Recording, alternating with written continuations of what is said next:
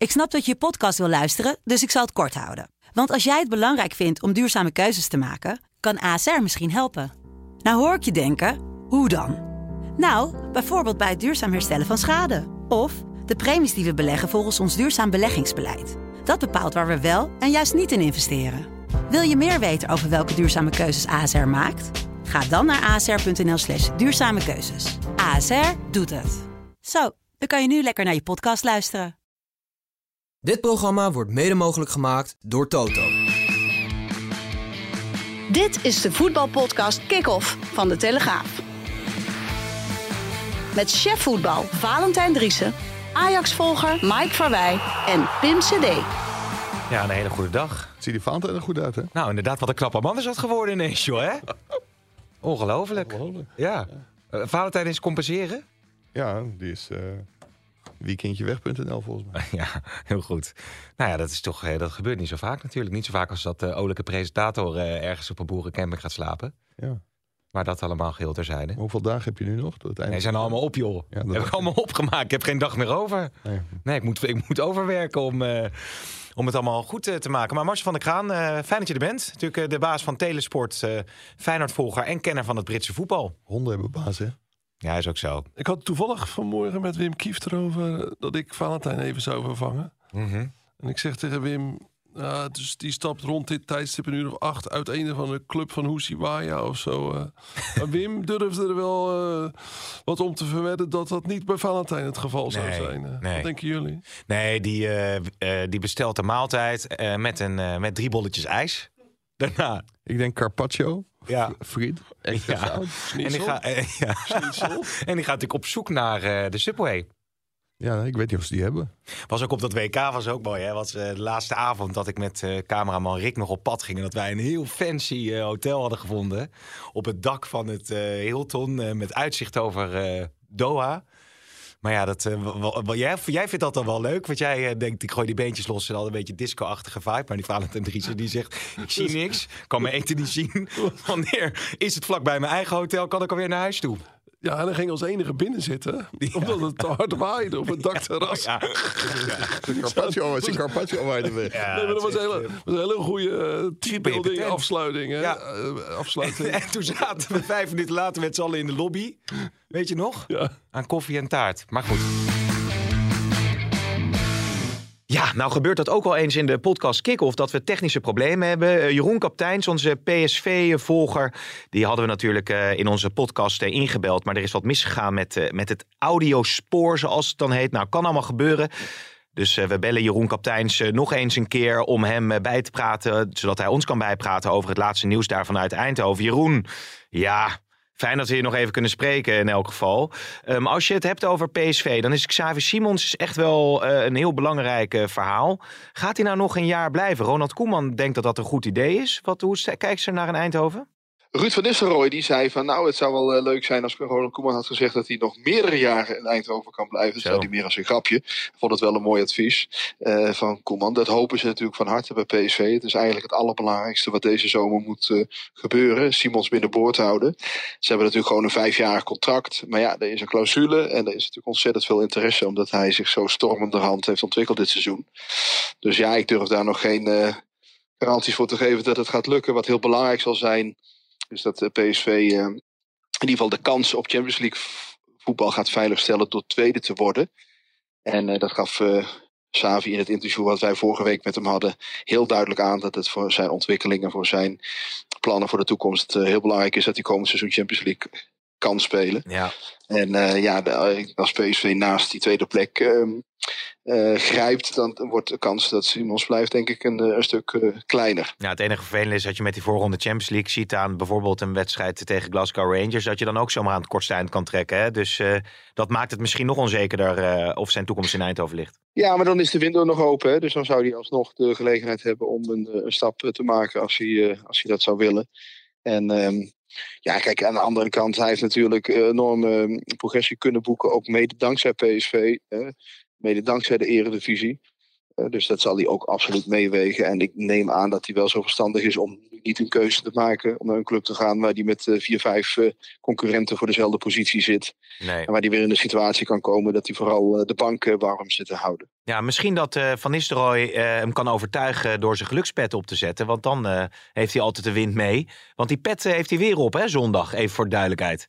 Ja, ongetwijfeld. Want tot op heden heeft hij daarmee succes gehad. Ja, ik neem aan dat hij, eh, dat hij die voorlopig nog even ophoudt zolang als hij succes heeft. We hebben een interview met uh, morgen in de krant. leuk. En die moest daar een klein beetje om lachen. Om eh, de befaamde gelukspet van, uh, van Ruud van Nistelrooy. Hij zei, ja, dat is wel leuk en aardig. Maar straks moet je je hele carrière die pet ophouden. Dat is ook zo wat.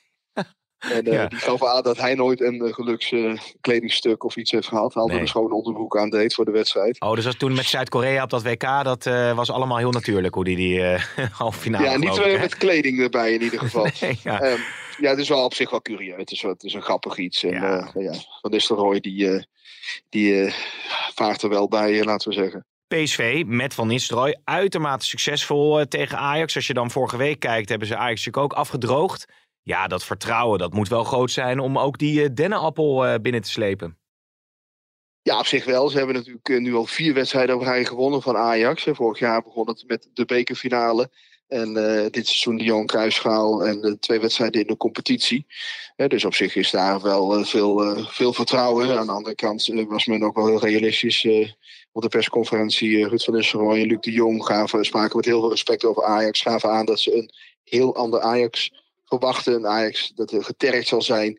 Ajax dat met Edson Alvarez erbij ook sowieso eh, veel meer eh, eh, power zal hebben. En eh, Van Nistelrooy noemde dat een speler die heel veel energie brengt in een ploeg en daar teamgenoten meeneemt. Dus ze waren eh, ze spraken vol respect en, en gaven aan dat ze ook een heel ander Ajax verwachten. En dat ze ja, eigenlijk nog, nog veel betere prestaties zullen moeten leveren om die beker te gaan winnen. Hè, naar naar eh, in vergelijking met afgelopen zondag. Ja, ja, ja precies. Eh, even tussendoor, Jeroen, wat denk jij dat het wordt?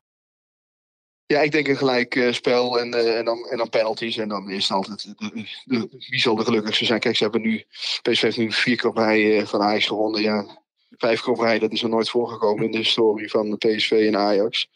Dus dat zou heel bijzonder zijn. Maar eh, Nou ja, je, je verwacht dat het ook wel een dubbeltje een keer aan de andere kant op kan vallen. PSV heeft er nu toe gehad dat ze vaak eh, het eerste doelpunt maakten in de wedstrijd en de toon konden zetten.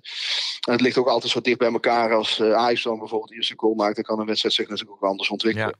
ontwikkelen. Afgelopen zondag lag het ook weer niet zo extreem ver uit elkaar natuurlijk. Als, als de bal niet uh, via de twee palen eruit gaat, het wordt 2-1 kan het nog een heel andere slotfase Ja. worden. Maar is Drommel een beetje een penalty killer, Jeroen? Want eh, Van Nistelrooy gaat met hem eh keepen. Dat is natuurlijk de vaste bekerkeeper. Ergens natuurlijk wel opvallend als eh Benitez gewoon je betrouwbare eerste doelman is. Ja, ik, dat heb ik nog niet enorm in verdiept wie de beste penalty eh, killer is. Ik geloof dat Drommel daar op zich wel redelijke statistieken in heeft.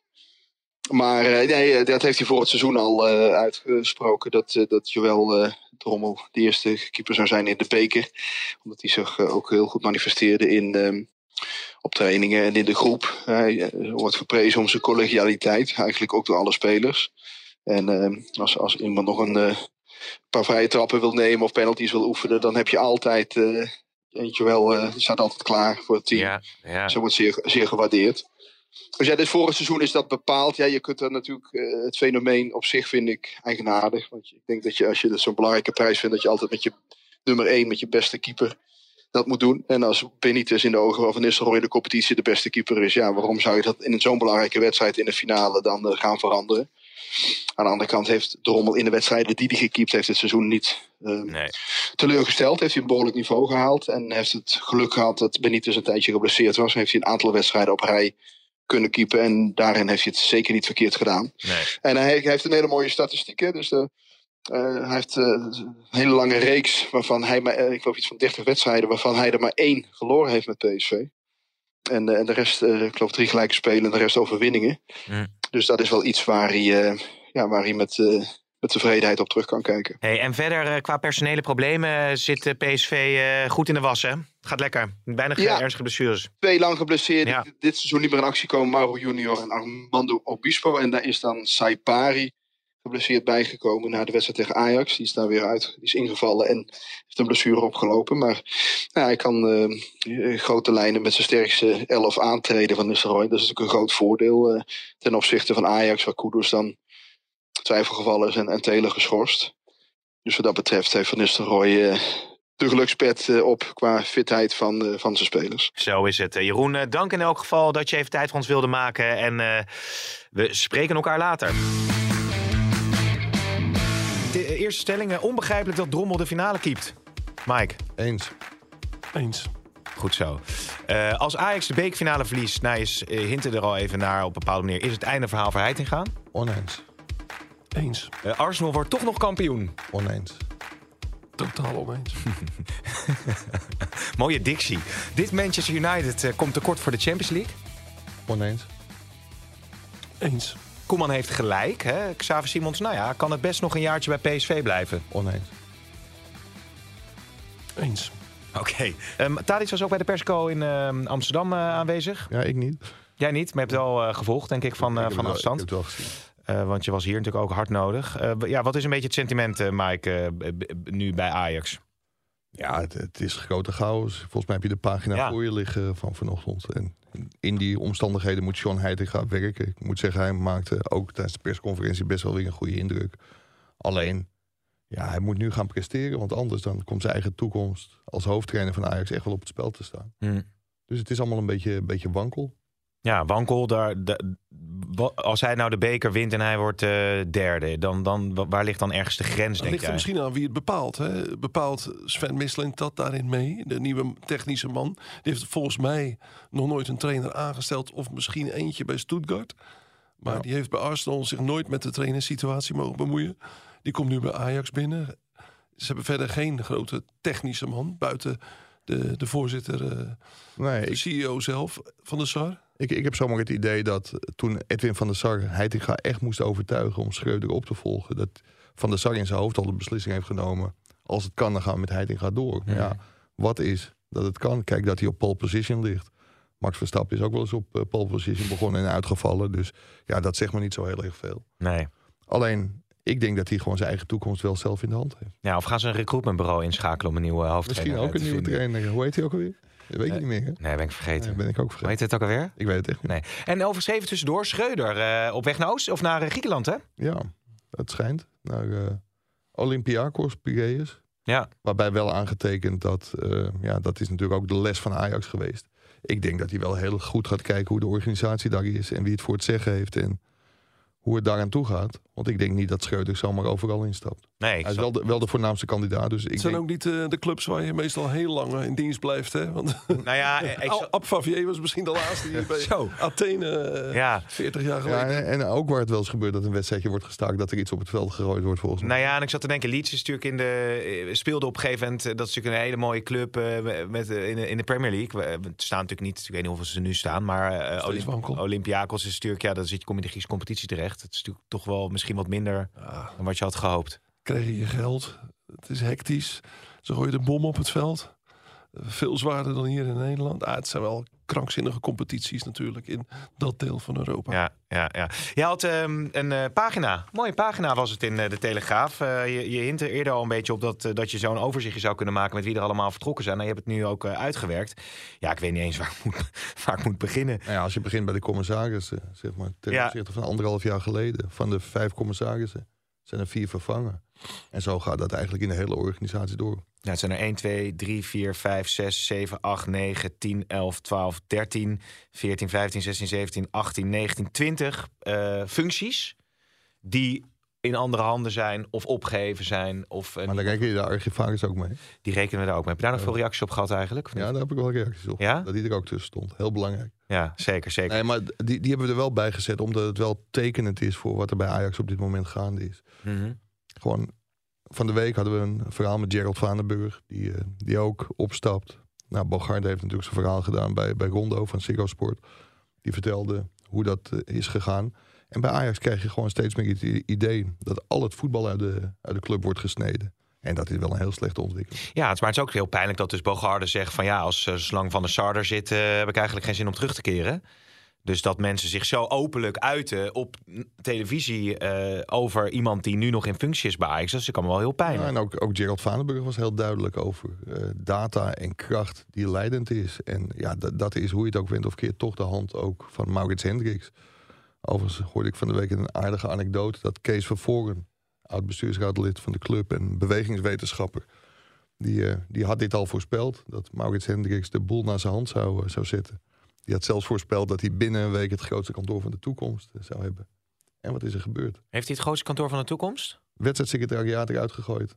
Nee. Zelf het grootste kantoor van de toekomst. Kijk, ik bedoel, dat is allemaal in, in de zijlijn. Of maar het is wel een machtsdingetje, hè? Ja. Een nou, jouw, jouw, kantoor hierboven is ook gigantisch, hè, Marcel? Ja, maar voor de mensen thuis, die heeft, die heeft een, een hoek met, met, met glazen deuren en enorme planten. Ja, maar mijn kantoor is bijna net zo groot. ja, nee. Het zijn allemaal gewoon uh, flexplekjes, hè, eigenlijk.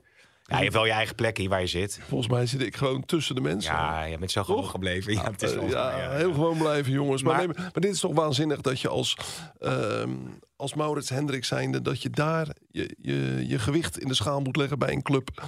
Want het, draagt wel degelijk wat uit. Alle nieuwe mensen die binnenkomen, die kijken naar dat grote kantoor. Mm. Inderdaad, hè. zo gaat het in, een, in elk bedrijf. Oh, daar zit zeker de man maar ja. ik zou het andersom doen. Ja, ja maar de, kijk, gewoon zelf tussen de mensen gaan zitten. Tussen de mensen, want dan, dan heb je draagvlak. En zeker als je niet uit het voetbal komt binnen een club als Ajax, waar het DNA, net als bij Feyenoord, die twee clubs staan echt bekend om het DNA van hun opleiding.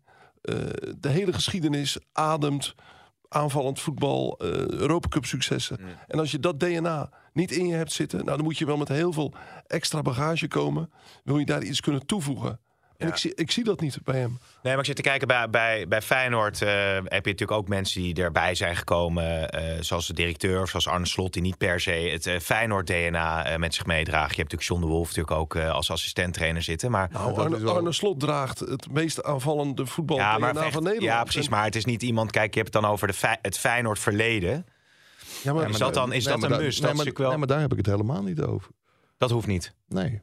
Alleen je moet je dan wel schikken naar de normen van, van Ajax. En kijk, het lijkt een berichtje in de kantlijn dat hij nu het grootste kantoor heeft. Hmm. Maar mensen ervaren zijn aanwezigheid daar echt als heel vervelend. Hij is daar binnengekomen bij Ajax. Marcel kent die situatie. Heb je op de toekomst in de kantine heb je een grote ronde tafel.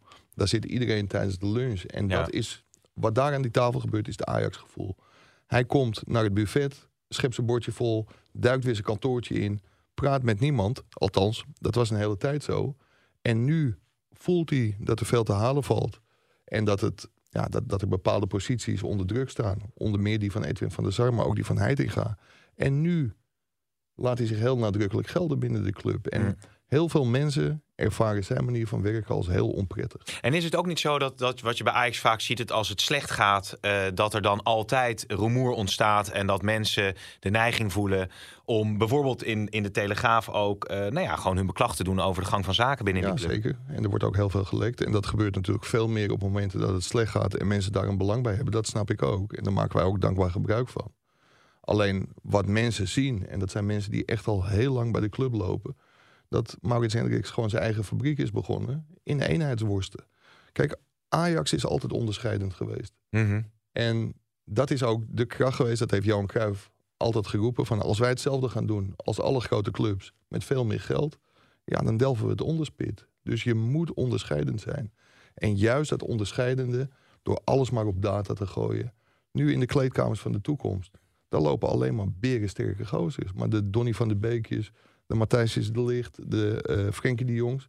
Die zie je gewoon bijna niet meer. De Karel Eitings. Je bedoelt de, de, de jeugdspelers zelf, die worden enorm fysiek omdat getraind. Omdat er nu al puur op data wordt gescout. Hmm. dat is gewoon niet des Ajax. Nee. En dan maakt het niet uit of Maurits Hendricks wel of niet bij Ajax vandaan komt. Alleen je moet gewoon, als je binnenkomt bij Ajax, dan moet je wel zorgen dat je in de geest van Ajax aan het werk gaat. Of is het belangrijk dat spelers wel over fysieke kwaliteiten beschikken voordat ze überhaupt bij het eerste uh, terechtkomen? Ja, Frenkie de Jong was natuurlijk een. Uh, je ziet wel vaak dat spelers die dan in de Eredivisie beginnen en ze gaan daarna naar de Premier League of de Primera Division, dat ze dan uh, aan spierkracht enorm bij uh, moeten worden. Voor clubs als Ajax geldt alleen maar of je kwaliteit hebt. Het draait maar om één ding: kwaliteit. En ook kwaliteit tegelijkertijd in de top van de club. Er zit natuurlijk wat we eerder in de Telegraaf met Mike en Valentijn hebben beschreven. Veel te weinig voetbal-know-how tussen de commissarissen. En als je dan nu in je, in technische deel van je bedrijf, van je club ook niet de echte voetbal-know-how uh, binnenhaalt. Sven Misling, dat is geen man met een hele grote binding met, met Ajax, met, met, met topvoetbal, waar hij bepaalde resultaten heeft gehaald. Uh, Maurits Hendricks heeft niets met het voetbal gehad vroeger. En Peter Boeven zei een tijdje terug. Er zijn in de scouting zo weinig mensen nog uh, die iets kunnen toevoegen uit de generatie die allemaal in de top hebben gevoetbald. Hij zegt, er zitten een heleboel jongens om de club heen die bij wie de vingers jeuken van jongens als de scouting met iets komt, laat daar vier, vijf man naar kijken. Uh, laat ons meedenken. Laat ons niet mee beslissen, maar laat ons wel enige invloed erop hebben. Van als we allemaal 10, 20 jaar bij Ajax hebben rondgelopen, dan weten we wat daar ja. binnen kan komen en hoort te komen. Maar Pim, even voor de goede orde. Ik ben geen tegenstander van data, want ik geloof best wel in data. En ik vind ook dat je met je tijd mee moet gaan. Maar alleen data moet ondersteunend zijn. Mhm. En wat er bij Ajax nu gebeurt, is dat data in alle opzichten leidend is. En dan neem je gewoon de verkeerde afstand. Ja, maar als je dit lijstje ziet hè, en je ziet dus dat veel uh, mensen vertrekken, uh, dan noem ik even uh, Edwin van der Sar zelf. Die heeft natuurlijk wel Ajax-DNA. Uh, Klaas-Jan Huntelaar heeft ook Ajax-DNA. Zouden dat dan volgende namen kunnen zijn die we straks in het zwart op, in jouw nou ja, overzicht kunnen laten dat zien? Dat is wel de manier waarop, de manier waarop Maurits Hendrik zich profileert. Ja, je hoort steeds vaker dat hij maar op één ding uit is. En dat is van de Sar eruit en zelf op die positie gaan zitten. Omdat hij na NOC en NOC NSF ook Ajax achter zijn naam wil hebben.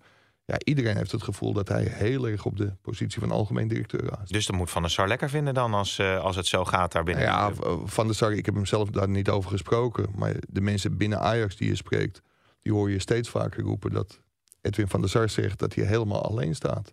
Ja, hmm. dat is natuurlijk wel tekenend. Ja. Ja. Je ziet bij Feyenoord trouwens wel, Marcel, dat op het moment dat er een trainer komt die zo'n sterk profiel heeft als Arne Slot, of dat de Kloeze dan komt, wat volgens mij, maar dat weet je beter dan ik ook, prima gaat, dat het sentiment bij een club ook in een paar maanden tijd volledig weer kan omslaan. Hè?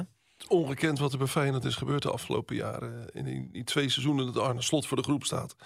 Dat Kloes is erbij gekomen. Uh, en die, die vormen een twee-eenheid. Maar waarom? Ze denken allebei hetzelfde over topvoetbal. De Kloeze is misschien in Nederland niet zo'n bekende geweest, maar wat hij in Centraal-Amerika heeft gedaan, bij Mexico, uh, bij, bij zijn club, bij Chivas La, uh, nou, Guadara, Guadalajara. Ja. Guadalajara. Goed dit, dit, dit had Valentijn geweten hoor. Ja, die had dit uh, zo uitgegooid. waarom je hem in één keer uit te Valentijn heeft heel veel banden altijd mee. Die is vooral gesteld op de Ginter natuurlijk. Hè? Oké, okay, maar vertel verder. Ah, overal waar hij gezeten heeft, daar heeft hij wel uh, bepaalde dingen bereikt. En ja. Dus die, die twee kunnen ook uitstekend met elkaar door de bocht. En die zoeken ook, hebben ook samen naar spelers gekeken en gezegd van...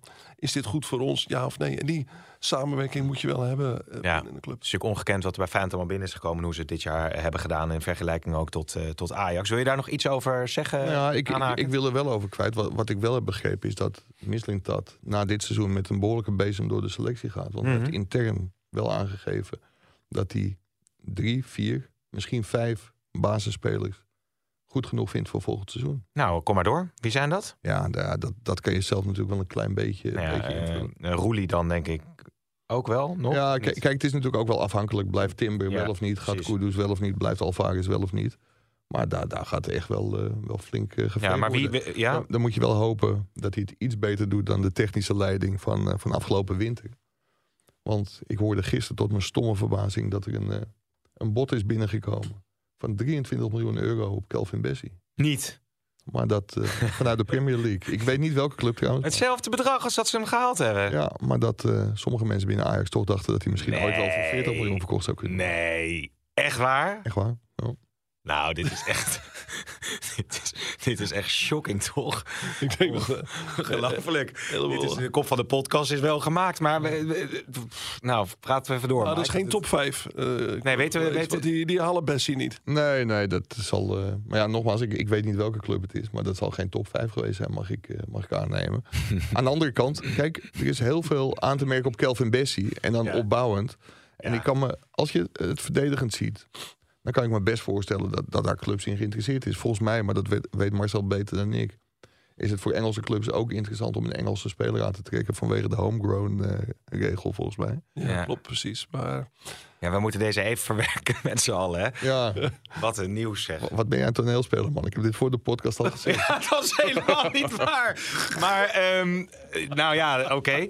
Maar eh eh, Kudus, gaat hij ook vertrekken trouwens? Eh Kudus kan, kan zomaar gaan vertrekken, ja. Ja. Het zou me niet verbazen. maar ze gaan niet de bedragen cashen die ze vorig jaar hebben gehad. Nee. Want Nee, voor, voor, Jurien, wat schade aangedaan. Hè? voor Jurien Timber, daar wilde hij niet verder op ingaan. Ik heb kopen die krant trouwens een eh, interview zaterdag in de krant eh, met, met hem. En daarin zegt hij over zijn toekomst dat er afspraken met Ajax eh, zijn Hmm. gemaakt. Ja, daar wil hij niet in detail treden, maar dat zou- komt natuurlijk door die zaak met Manchester United vorig jaar. ja, dat hij verlengd heeft op verzoek van Ajax. En dat wilde hij ook graag. Maar het zou me niet verbazen als daar een gelimiteerde transfersom is. God, er wordt heel wat werk aan de winkel voor uh, Michelin Tat in elk geval. Zullen we even de jingle van eh, onze grote vriend eh, Erik ten Hag erin gooien? Hey, I feel quite well. Uh, I feel welcome. Uh, this is my home. We give too, too easy balls away. It ain't over till, till, till it's over. Wie is crazy? Hè?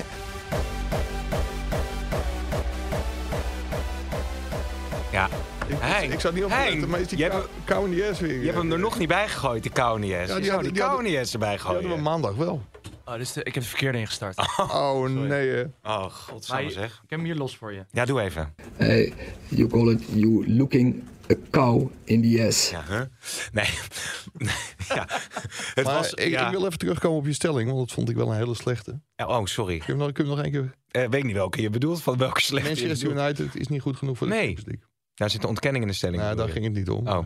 Maar ze gaan wel Champions League halen, toch? Ja, maar de vraag is of ze er goed genoeg voor zijn. Ja, dat zijn Als ze in de Champions League komen, of ze uiteindelijk mee kunnen met Ja. het Champions League geweld. Als Nee, je dat- ziet, eh, Manchester City tegen Arsenal. En Manchester City moet nu, nu natuurlijk tegen Real Madrid. Maar dat, nou, dat, Ja, dat, dan dat on- gaat... oneens. Oh, nee, heel goed. Nou ja, dan sta je dus 2-0 voor tegen Tottenham. Kan je eigenlijk eh, zo goed als zeker die Champions League eh, plaatsing eh, veilig stellen. Nog steeds staan ze geloof ik zes punten voor Tottenham met twee wedstrijden minder gespeeld. Ze hebben nu een aardige voorsprong. Hè? Ja. Overigens eh, is het Engels van Ten Hag. Want we zitten nu natuurlijk weer om te lachen net. Maar Toelachen, hè? Echt eh, toelachen, ja. Maar dat is echt geweldig verbeterd in een aantal Oh. maanden. Ja, ik vind dat hij zijn persconferenties eh, voortreffelijk doet. En ja, het accent kan altijd wat anders zijn. en dat is van heel, heel veel Nederlanders. Rutte maar- ook. Precies. Eh, ja, maar dit is echt... eh, ECD. ja. Ga zo maar door. ja. Ten Hag eh, staat er wat dat betreft in zijn communicatie met die jongens best goed op. Ja, Ja. De enige, misschien slippertje wat hij, wat hij maakte pas was met die koe in zijn kont kijken. Die Ja. moest hij een beetje uitleggen. Ja, maar dit was toch ook wel een bewustje. Dit is natuurlijk in de geest van Van Gaal en Cruijff... die Ik hoop het. Ja. ook wel een keer zulke... Maar we, we hebben ook gezegd, want laat daar ook geen misverstand over bestaan. Kijk, het was heel erg zonde dat hij die, twe- die 2-0 voorsprong eh, weggaf. Maar als je in je eerste jaar de League Cup wint... in de FA Cup final staat... en je ploeg naar de Champions League loodst... ik denk echt dat er een standbeeld voor hem gaat komen. Ja, maar het is allemaal wel heel wankel. Hè? Dat zie je ook tegen Tottenham. Eh, ik geloof dat eh, hoe heet het, eh Van Anders ook nog die bal tegen de onderkant van de lat schoot. eh, dus eh, of het had het ook zomaar 3-1 kunnen worden. En dan was die wedstrijd al lang beslist geweest. Aan de andere kant, Tottenham heeft zoveel mogelijkheden gecreëerd. Dat, dat, ja, Maar daarom zeg ik dus zojuist in die stelling... ze zijn echt nog niet goed genoeg voor de Champions League. En dan praat je over, ja, je kan de groepsfase bereiken... en dan kan je er daarna uitgaan. Maar een club als Manchester United onder Ten Hag wil meedoen. Hè? Die, wil, die wil net à la Manchester City Ja. bij de laatste vier komen. Eh, minimaal ma- de laatste acht. Maar er zitten nogal wat, wat spelers in, in zijn elftal... waar hij echt wel vervanging voor wil. En dat heeft hij ook aangegeven. Alleen waar blijft alles op hangen straks? Op de overname hoeveel komt er beschikbaar? Komt er 20 miljoen beschikbaar of 200 miljoen? Je zag natuurlijk bij de overname van Chelsea, daar kwam 300, 400 miljoen vrij in de winter. Ja. Dat, dat hebben ze uiteindelijk allemaal eh, door het afvoerputje van eh, de Londense riolen laten gaan. Want eh, daar is helemaal niets van over van al dat geld. Chelsea is een drama geworden. Maar Ten Hag moet verbeteren. En die moet in de zomer een betere spits halen dan wat hij afgelopen winter kon. Kijk, Weghorst was een, een noodgeval. En die kon die alleen maar huren omdat er geen geld was voor het binnenhalen van een echte spits met een transferbedrag. Het geld was er niet. Nou ja, en nu mikken ze op Harry Kane. Eh, ja.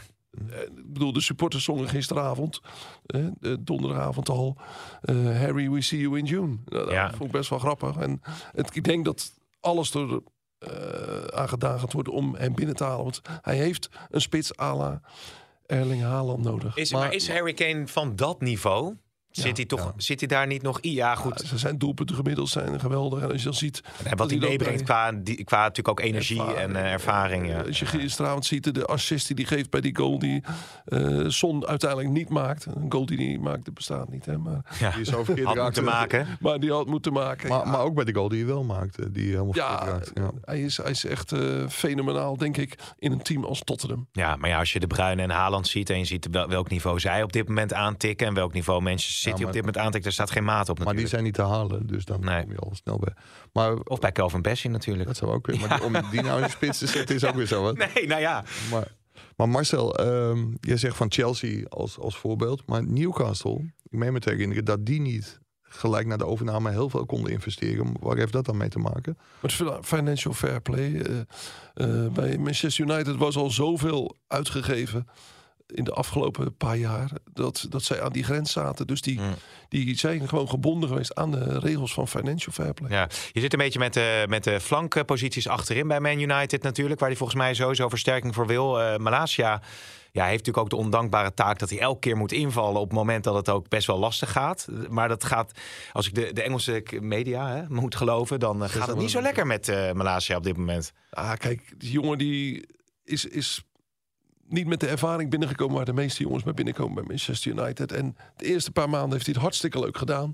En dat is nou een typisch voorbeeld van een jongen die er wat langer moet staan. En die uh, uh, gisteravond durft hij hem wel in te laten vallen. Als Ten Hag geen vertrouwen in hem heeft, dan laat hij hem ook niet invallen. Dus ja. die ziet er nog wel in hem zitten. Ja, oké. Nou ja, benieuwd uh, hoe Manchester het seizoen in elk geval afmaakt. Met als toetje natuurlijk die uh, FA Cup finale. Die is pas in juni volgens mij. Dus 3 juni. Oh. Ja. Moeten we nog even geduld over hebben. Veldman, contractverlenging krijgt hij. Uh, ja. Heeft hij aangeboden gekregen. Doet het hartstikke goed daar. Hij kondigde onlangs volgens mij in Voetbal International al aan dat hij niet terug zou komen naar Ajax. Nou ja, dat blijkt, want hij heeft zijn contract verlengd. Maar ja. die, die, jongen doet het daar echt heel, uh, heel erg goed. Um, is er nog ander nieuws uit Engeland?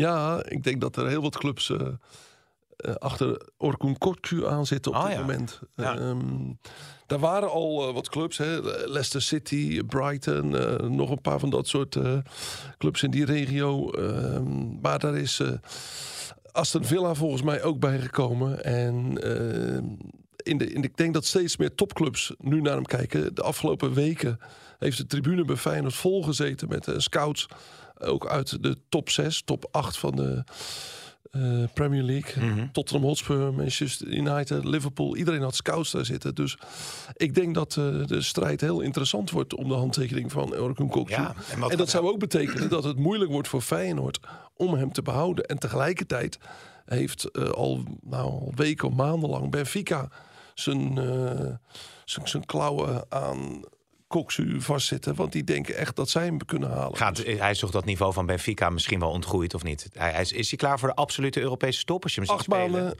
acht maanden geleden zou je denken van Benfica is, uh, is een prachtige club voor hem. Nu ga ik denken, zeker na wat ik in Rome heb gezien. Ja. Dat was echt formidabel. Ja. Over die twee wedstrijden. En dan denk ik ook meteen aan die halve finale tegen Olympique Marseille vorig jaar. Uh, Koksu is als een komeet gegroeid. Arne Slots zei er natuurlijk niet voor niks wat over. Dat, dat hij zei, ja, ik wil niemand eigenlijk naar voren halen. Maar ik moet deze jongen gewoon nu wel even noemen. Want wat hij presteert bij ons ja. is ongekend. Hij is gewoon de absolute leider van dit elftal. Alles begint bij hem. Elke aanval, Geen balverlies, uh, diepgaande ballen, alles erop en eraan. Dus daar kan je zomaar 40 miljoen voor uh, incasseren. Ik zou als Feyenoord nooit minder uh, genoegen nemen. Nee, nee, nee. Um, dat was de interesse vanuit Engeland voor Koekje. Wie staan er trouwens nog meer bij Feyenoord op de radar van, van Engelse of Spaanse of Italiaanse of Duitse clubs? Nou, Jiménez, hè? Santiago Jiménez. Ja. Maar dat zou heel onverstandig zijn als die nu al weg zou gaan. Dat is gewoon een, een topspeler in wording nog en geen afge ronde diamant, of uh, hoe zeg je het, geslepen ja. diamant. Waar misliet dat natuurlijk altijd uh, op aas met zijn diamantsauge. Hein, uh, was uh, Jiménez nou in Rotterdam ook met Koningsdag? Ja, hij was op het festival Oranje Bitter. Ja, met zijn vrouw, hè? Ja, goed, hè? Ja, was leuk. Festival. Ik zag hem alleen in het raam zitten op de foto ja, en social. Nee, daarna uh, allemaal Feyenoord-fans die werden helemaal gek van... Jiménez staat op Oranje Bitter. En toen waren er alleen maar foto's van mensen die uh, ja, daar met een biertje naast hem stonden. Ja, dat is toch mooi. geweldig? Mooi om te zien. Als we nog even terugkeren naar uh, de Eredivisie... is uiteindelijk het nieuws gekomen dat er uh, forse schorsingen zijn uh, uitgedeeld... Hè, voor de supporters tussen aanleidingstekens van Groningen. Ehm een, eh, een vader heeft een eh, schorsing van 12,5 jaar eh, gekregen. En zijn zoon een eh, schorsing van eh 10,5 jaar. Moet ik even sp- eh, eh. En dat ging erover dat die Jetro Willems natuurlijk En verdubbeld gaf. En die de ander was het veld op eh, gelopen. Ja, Dus nou, en dat vind ik heel goed. Want kijk, hierin laat je dus zien dat je als club ook wat aan tegen. Heerenveen was dat, ja. Ja, dus dat die club die straf verdubbelt, daar gaat denk ik de grootste reclame voor het schoonmaken van eh, het voetbal vanuit. Ja, ja. Nog één ding tot slot. Eh, als het gaat over de rechten om het eh, betaald voetbal. Ehm, ik weet niet of jij daar ook nog goed in zit. Maar het, het leek er natuurlijk op dat die rechten eigenlijk naar ESPN zouden gaan voor een hele lange termijn. Maar het ziet er nu dus naar uit dat ook de andere ja, streamingdiensten, Ziggo, noem het maar, KPN, samen ook een vuist willen maken. Zijn daar nog laatste ontwikkelingen over? Of dat, dat speelveld nog open ligt? Weet je dat toevallig, Marcel? Nee, kijk, het gaat natuurlijk om die 2 miljard. Hè. Kunnen Ja. ze die 2 miljard eh, waarmaken? Is dat hard? Ehm, het is natuurlijk een hoop geld voor de clubs. Dus ik denk zeker dat de clubs erover nadenken. Maar het ligt ook aan het eh, totale plaatje wat er voor de hele eredivisie aan vast komt te zitten. Als dat een heel ingewikkeld, eh, een hele ingewikkelde structuur wordt, dan denk ik dat ze toch voor ESPN gaan kijken. Ja, hebben ze gewoon zekerheid voor de lange termijn. Eh, dat was hem, jongens. Willen we nog wat kwijt, eh, Mars? Nee. Mike? Eh, nee. Het gaat er... eh, nee. Nee. nee, nee, ik- ik- ik zou- ik zou Ik zit te kijken, ja, als jij op de Ik- telefoon zit, ik denk je, zat dan komt hier toch een dijk van een, eh, van Nee, een ik- primeur ik, die ik, hier ik, ik zat binnenkomt. even wat op te zoeken, maar dat... Kijk, heel veel heeft natuurlijk ook met beleving te maken. We waren vorige week heel erg kritisch op Bergwijn. En terecht, want die speelde in Eindhoven ook heel erg slecht. Mhm. Maar die is in de Eredivisie gewoon bij meer doelpunten betrokken dan de terecht geprezen Santiago Jiménez. Oh, is dat zo? 11 goals, 3 assists. Bergwijn 11 goals, 5 assists. Dus, en ik moet wel zeggen, heel veel deed hij aan het begin van het seizoen. Dus dat scheelt ook, eh, scheelt ook wel. Ja, Maar het is allemaal niet zo heel slecht als het lijkt, eh, denk ik. Nou ja, goed, maar eh, in het begin van het seizoen gingen ze natuurlijk allemaal van de buitenkant in de kruising. En toen zei ik nog, was wel mooi, toen zei Valentijn van, nou, die legt er echt geen 20 in een seizoen in. Dan heeft hij toch gelijk in gekregen. Ja, daar heeft hij uiteindelijk gelijk in gekregen. Maar ik denk dat Bergwijn wel een van de spelers is die Mislintat volgend seizoen nog ziet zitten. En dat komt ook.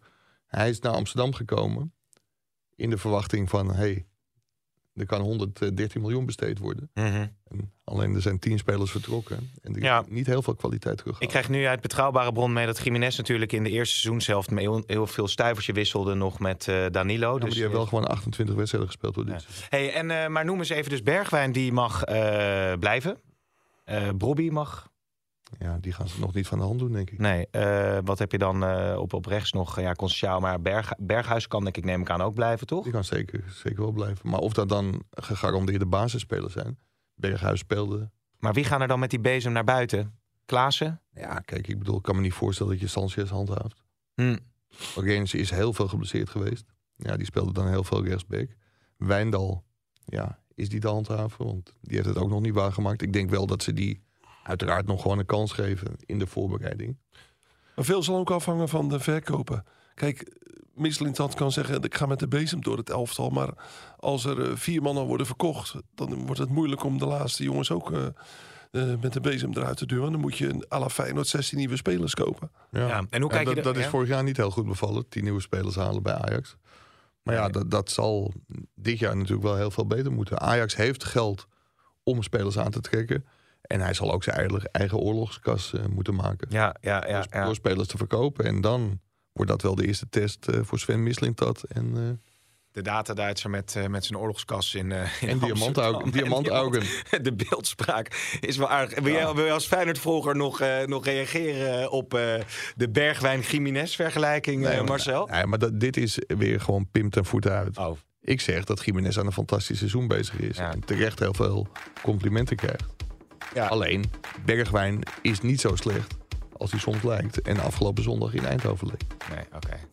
Ik vind het goed. Laten we kijken wie er straks eh, op die goalsingle staat. Ik denk dat Jiménez meer prijs in zijn hand heeft dan, eh Ja, jullie, Bergwijn. ja, ik zeg niks meer hoor. Ik ga deze podcast af. Bergwijn misschien de KNVB-beker. Ja, ik zeg eh, tot de volgende jongens. En eh, dank voor het vervangen van eh Valentijn Driessen. Is hij er maandag weer?